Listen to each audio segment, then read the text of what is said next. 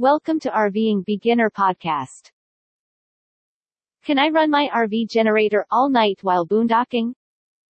There are various reasons to run an RV generator all night, from staying cool on a hot night to powering a CPAP machine. However, considering using a generator while sleeping raises worries that many newcomers to boondocking have. Is it possible to use my RV generator while sleeping?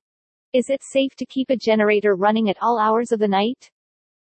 The simple answer is that an RV generator, both aboard and portable, can be used overnight. However, there are a few precautions you should take to safeguard the safety of your family and the generator.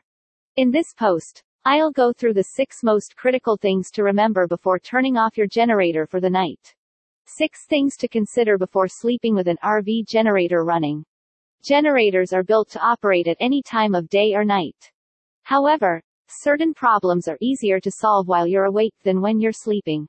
Although you can power most of your RV gadgets using your home batteries and an inverter.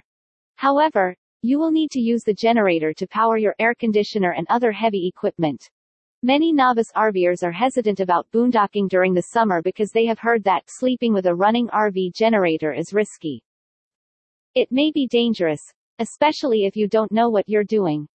Here are six things to consider before using your generator all night to keep you safe and comfortable. Number 1. Your first concern is for your safety. You don't want to run your generator all night to get a good night's sleep and then die from CO poisoning or a fire. The exhaust fumes from operating your generator overnight to operate your RV air conditioner are one of the most serious hazards. Generators function on combustion engines, which emit a variety of gases as they work.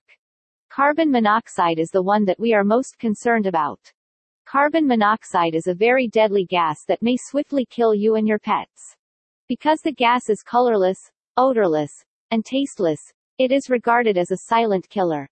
There are several ways for this deadly gas to enter your RV, from an open window to the spaces between your slide outs. However, there are a few things you can do to keep CO out of your camper. Before starting your RV generator, make sure all doors, windows, and vents are properly closed.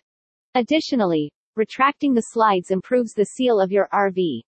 Position your portable generator at least 15 to 20 feet away from your RV, with the exhaust towards the wind. On windless days, you may also use a portable fan to blow the fumes farther away from your unit. Examine the exhaust pipe on your onboard generator for fractures and obstructions, since this will drive exhaust gases into the generator compartment. If you're parked next to your neighbor, be careful. Visit RVingBeginner.com to see more best ideas to help you live the dream of a life on the road.